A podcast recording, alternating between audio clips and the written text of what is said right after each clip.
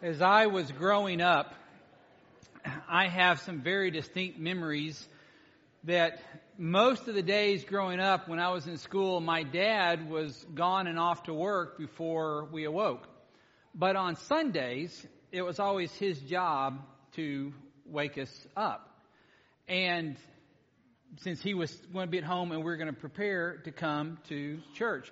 my dad always said the same thing rise and shine. He'd throw open the door, flip the lights on, rise and shine. And that was the cue. It was time to wake up. And I knew that his next action was to go to make us breakfast, which comprised of the very healthy pecan twirls, if you've ever seen those, that dad was so professionally microwave and put butter on. But that phrase, rise and shine, specifically because it was a Sunday, that is our theme this Easter because it is the day that God announces to the world and all of history that Jesus is risen. And then there's a call for us to rise and shine. And the teaser is this we're going to find that message in our Thessalonian study the one that we've been in. And so on Easter, I'm going to keep preaching Thessalonians, and you're going to see what Paul has to say about this idea of what it means to live into this new day where God has declared, rise and shine. So I want you to be praying about Easter. I want you to be preparing yourself for Easter, and I want you to be thinking about who you can invite to join us on that day. Granted, we celebrate the resurrection of Christ every single Sunday that we gather. But there is something powerful about, even if it takes a holiday for the world to look this direction, we'll take it. And there's an opportunity for you to invite somebody. We're already filling this room up, so we're going to sit close and we're going to sing loud and we're going to share what it means to rise and shine. So I want you to be a part of that, be praying and in preparation for that. Today, we're going to continue in this everyday disciple every day. And we've been looking at this letter that Paul wrote to a young church. Remember, Paul spent about three weeks, three weeks to three months, somewhere in there in the city of Thessalonica, and the gospel gets a groundhold. It takes root, and suddenly a church forms up. And now, Paul, who had to leave them unexpectedly, is writing back to them because he's heard that they're not only surviving, but they're thriving. And last week, we looked in this letter that he's writing to this thriving church, and he's basically telling them to keep on keeping on. And here's some of the secret sauce that's going into your life as a disciple, that's going into your life as a church.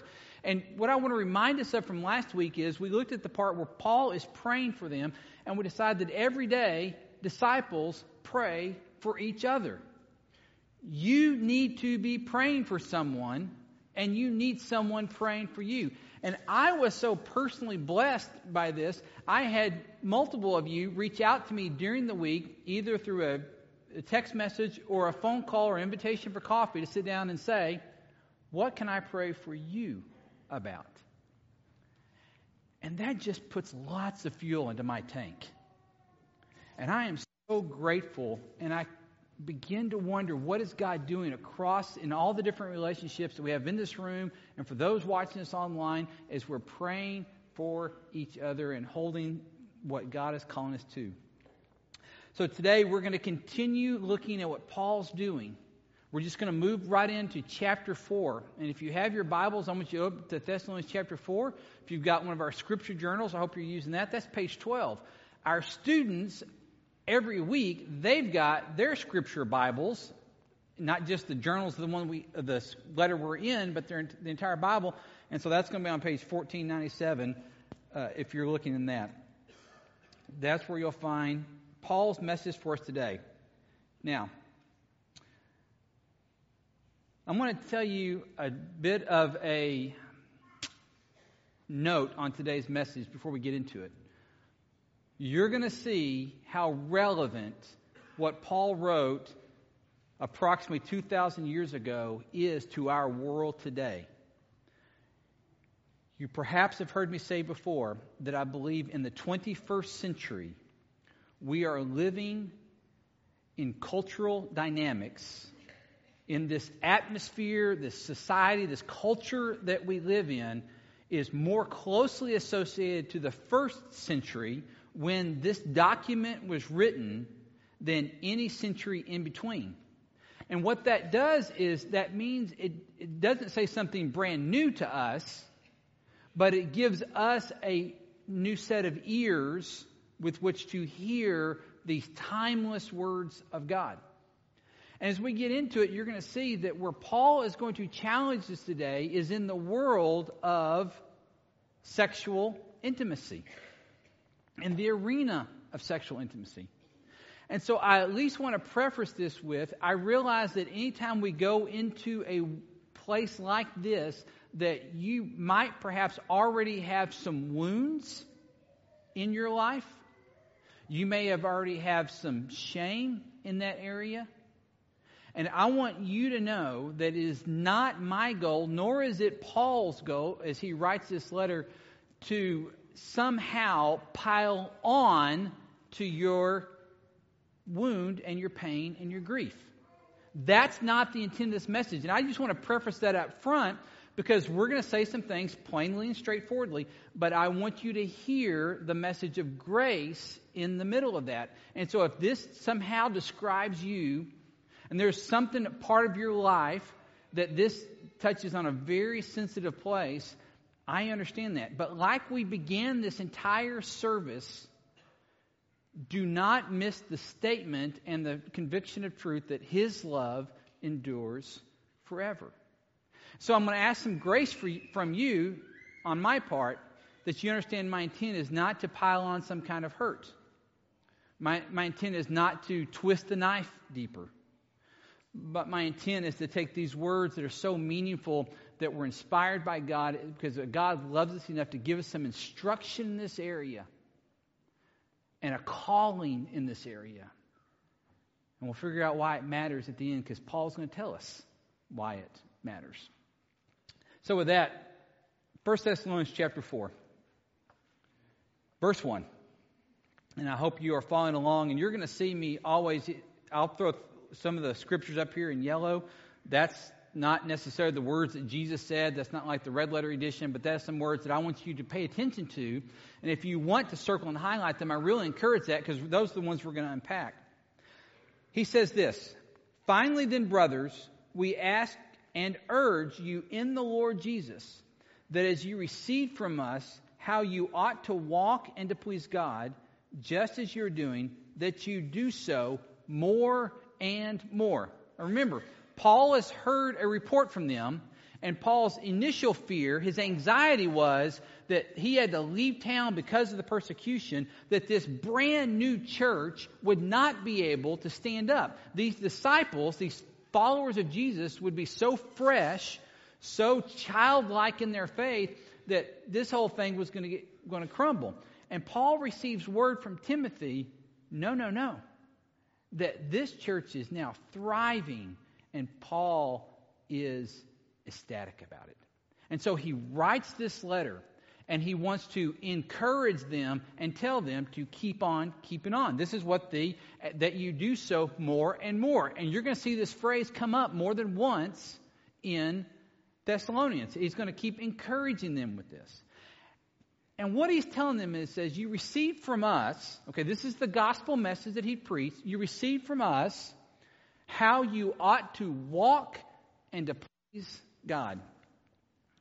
One of the metaphors, one of the images that we have as you are a Christian, as you're a follower of Jesus, is this idea of walking your faith, walking in the Lord.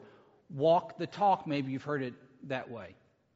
But I love this imagery because it counteracts so much of what comes across as if you come to God, what God really wants you to do is feel lots and lots and lots of guilt.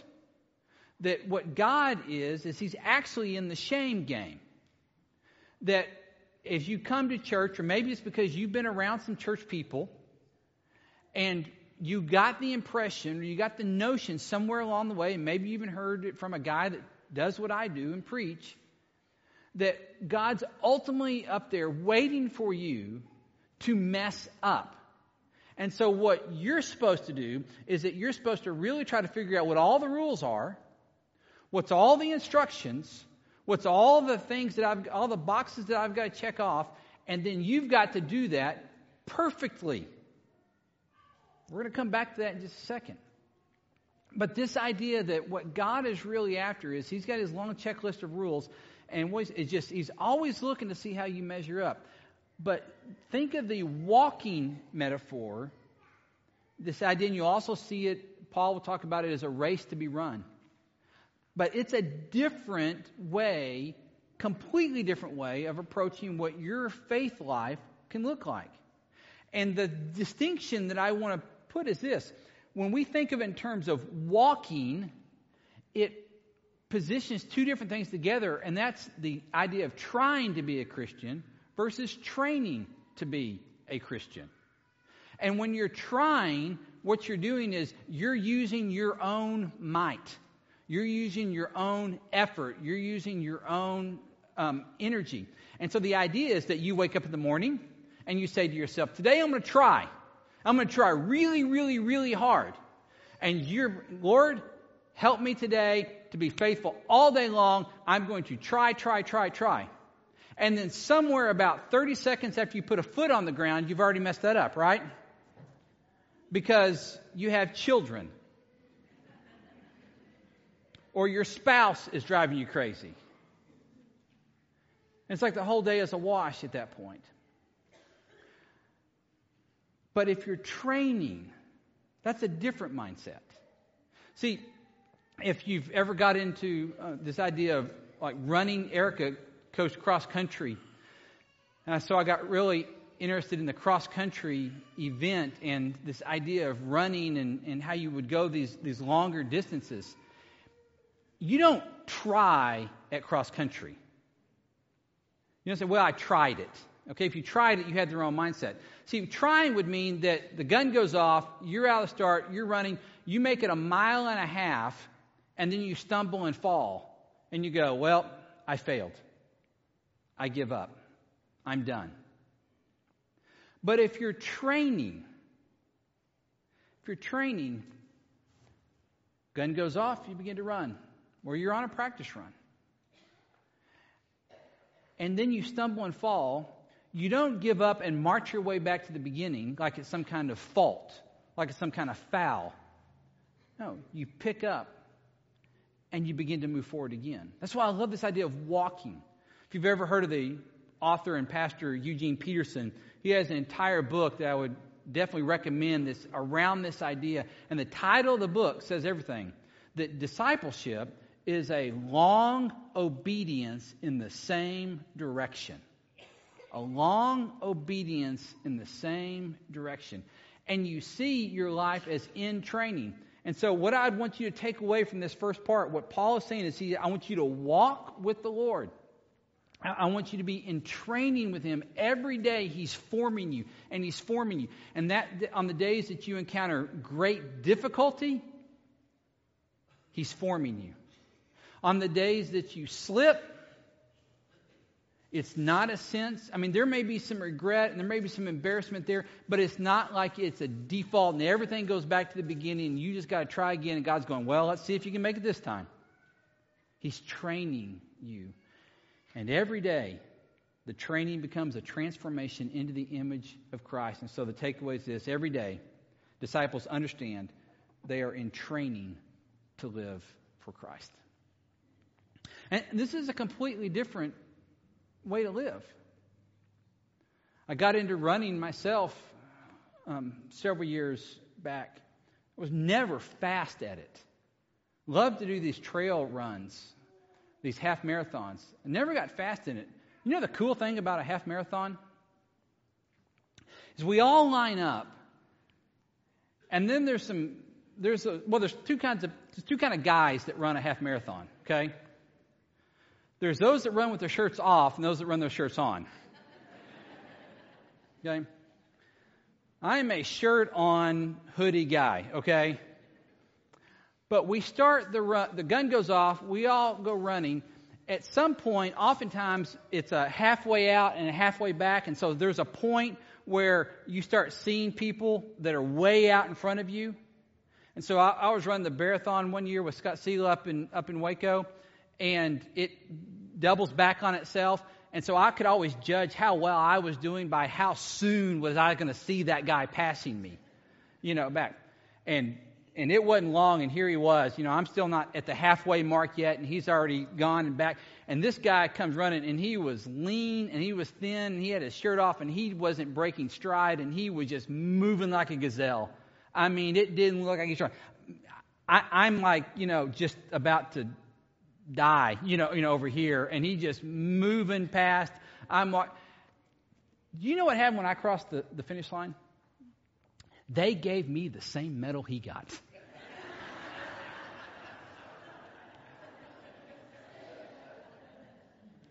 because that's the point of the race. We train in this endeavor of following Christ. And the point is not, am I faster than you? Or are you faster than me? The point is that we're all focused on finishing well, that Christ has called us to. And that's what Paul wants for this church. He's wanting them to finish well. And so now what he's going to do is he's going to go into a teaching. And one of the things that they're struggling with or is going to challenge them to not finish well is some of the stuff that challenges us to not finish well. So, if you will, let's keep going. He wants them to finish well. He wants them to walk in a way that's pleasing to God. And so he says in verse 2 For you know what instructions we gave you through the Lord. We know what instructions. So he's about to give us some more instructions. And this is going to get really practical, but he's going to use some words. And here's the first one. Next verse. For this is the will of God, your sanctification. Now let's stop and talk about that word just for a second. You're going to see in the passage I'm about to read, you're going to see this word or the meaning of this word show up about three times. Okay. Sanctification is simply a way to say set apart. It's also the word we use for holy. This is what holy means. Holy, so often we mistakenly think that what holy means is perfect. It doesn't mean perfect. Now, it has some echoes of that. It talks about being full and complete, but its core meaning is that something that is holy is set apart. And when we talk about holiness, that's just talking about something set apartness. And Paul is going to talk about how do you have a life that's set apart, that's dedicated to something else. There are parts of your life there's things in your environment that are set apart. You know, again, if I come over to your house and I eat dinner with you, perhaps your place is like my, your home's like my home. When we go to sit down, I'm going to ask a question. Where do I sit? Because I'm going to assume that there's some level around the table that everybody has their place that's been set apart for them. Now, that's kind of a low level set apartness. I don't expect that if I were to sit down in your particular chair, you would be that upset with me. And then maybe if we moved into the living room, I sat down somewhere on the couch. I don't think I would you'd be that upset with me if I sat, you know, on your particular seat, kind of a low level thing. But what you wouldn't be happy with is I went to the bathroom and used your toothbrush. That's a high level of set apartness, right? Paul is going to make a case for them that, that he wants them to live a high level of set apart, distinct, called to something in this passage. So, with that understanding, I'm going to read through 4 3 and through this next section where he's going to talk about our sexual lives. And it's going to begin with this, and I want you to pay attention. I'm going to throw some of the spots up here that I want you to see those words, and especially anytime you see this holiness idea, circle it, highlight it. For this is the will of God, your sanctification, that you abstain from sexual immorality, that each one of you know how to control his own body in holiness and honor, not in the passion of lust like the Gentiles who do not know God that no one transgress and wrong his brother in this matter, because the Lord is an avenger in all these things, as we told you beforehand and solemnly warned you. For God has not called us for impurity, but in holiness. It just keeps coming back up. Therefore, whoever disregards this disregards not man, but God, who gives his Holy Spirit to you very quickly. Back in verse 4, you abstain from sexual immorality. Let me give you the background going on in Thessalonica. I don't think it would be a hard case to make in today's world that we live in a sex saturated culture. The ethics around sex, the morals around sex, the, the philosophy that's around sex today is all over the map. We have great debates going on. I don't mean just good ones, I mean it's just intense debates going on about what should guide us sexually. It was exactly the same in Thessalonica. It was exactly the same in the Roman world. It, sex was transactional. Sex was distinctly for the pursuit of personal gratification.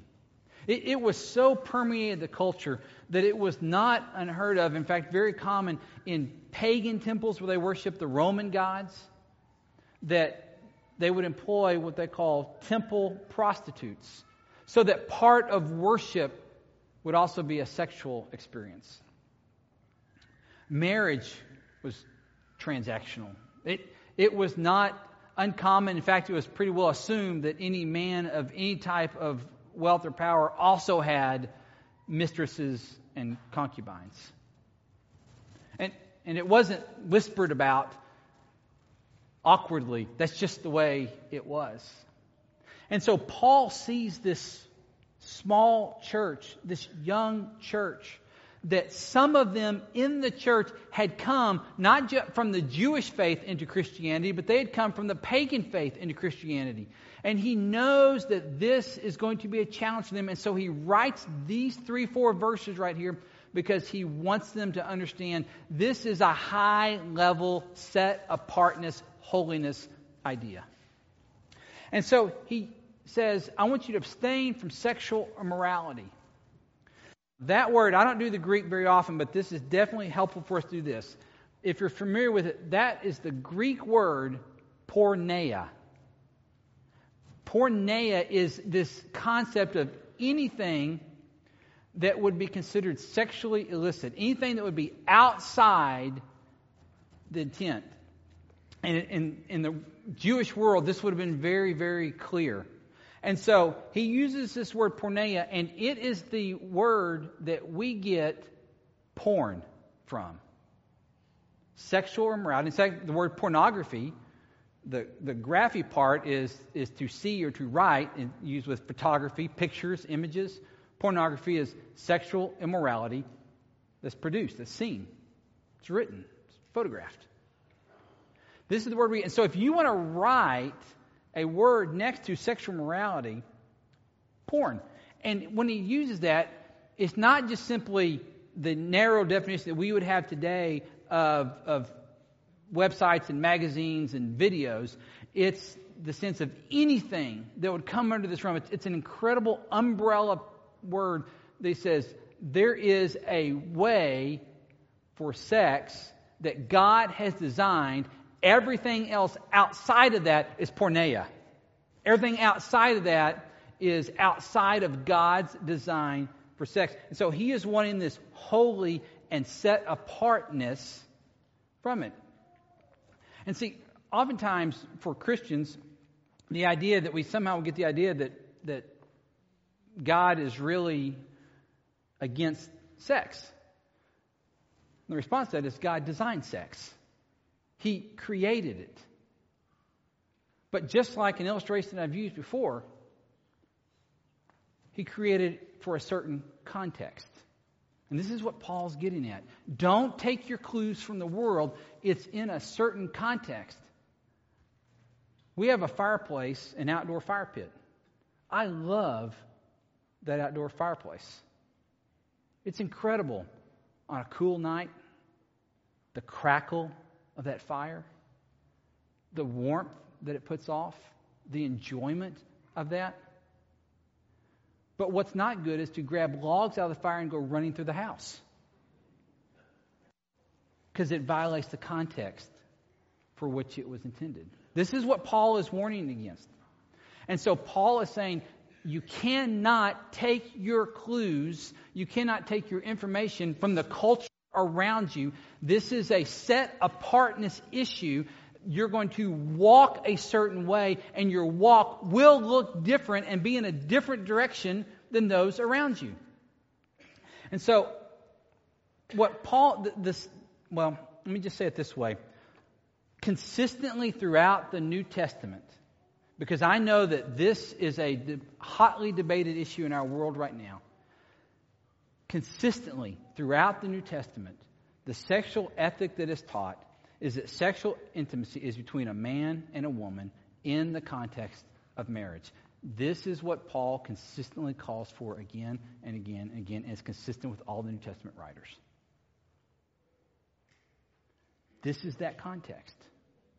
And Paul's saying sex has a set apartness to it. And it's not to be a low level, trivial set apart. This is not who sits at what place at the table. This is high level, set apart.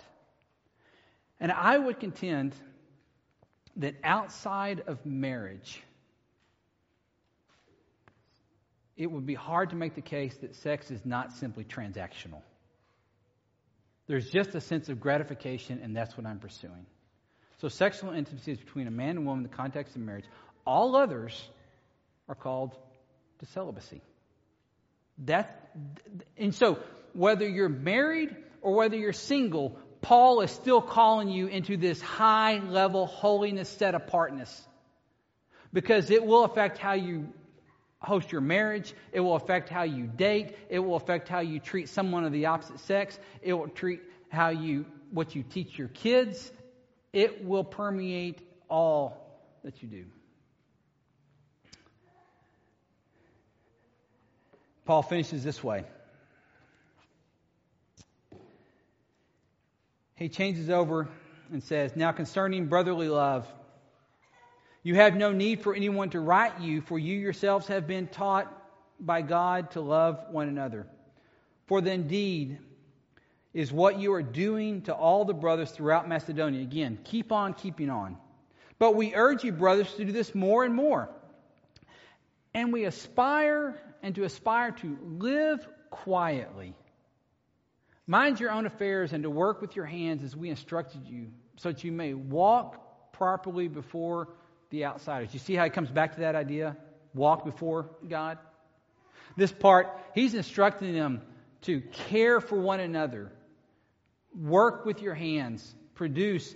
Don't simply be dependent on somebody else, as is so many in their culture were. And then Paul tells us to live these quiet, lives. And it's in your quietly living this out, this holiness, this set apartness, walking this way, this long obedience in the same direction. Paul says, there's the power, there's the impact, there's how you change the world. Because notice what he said here's the reason so that you may walk properly before outsiders. Paul is writing to a church that has no political power, no influence in the marketplace, no influence in able to keep other businesses closed, no influence on, on what kind of legislation is passed. They have no influence. They are a small group of people against the Roman Empire It, it's small against the city of Thessalonica by itself, because this is a major city. And yet, Paul says, You walk this way because this is how you demonstrate whose you are. Think of a couple of quotes from Francis of Assisi. He says this here's, here's what's going on preach the gospel at all times, use words if necessary. Your walk matters. He also says this the deeds you do may be the only sermon a person hears today. Your walk matters. And for Paul, specifically, how we go about living out our sexual lives matters. How spouses interact with one another matters. How your dating habits matter. How you treat that boy or girl you like across the classroom matters. The kind of entertainment that you're willing to consume, both publicly and privately, matters. Paul says, treat it holy. Last takeaway is this then. Every day, disciples demonstrate the gospel. You have an opportunity every single morning as you move through your day to be a walking image of the gospel of Jesus. Paul would tell us do that more and more, and don't take that for granted.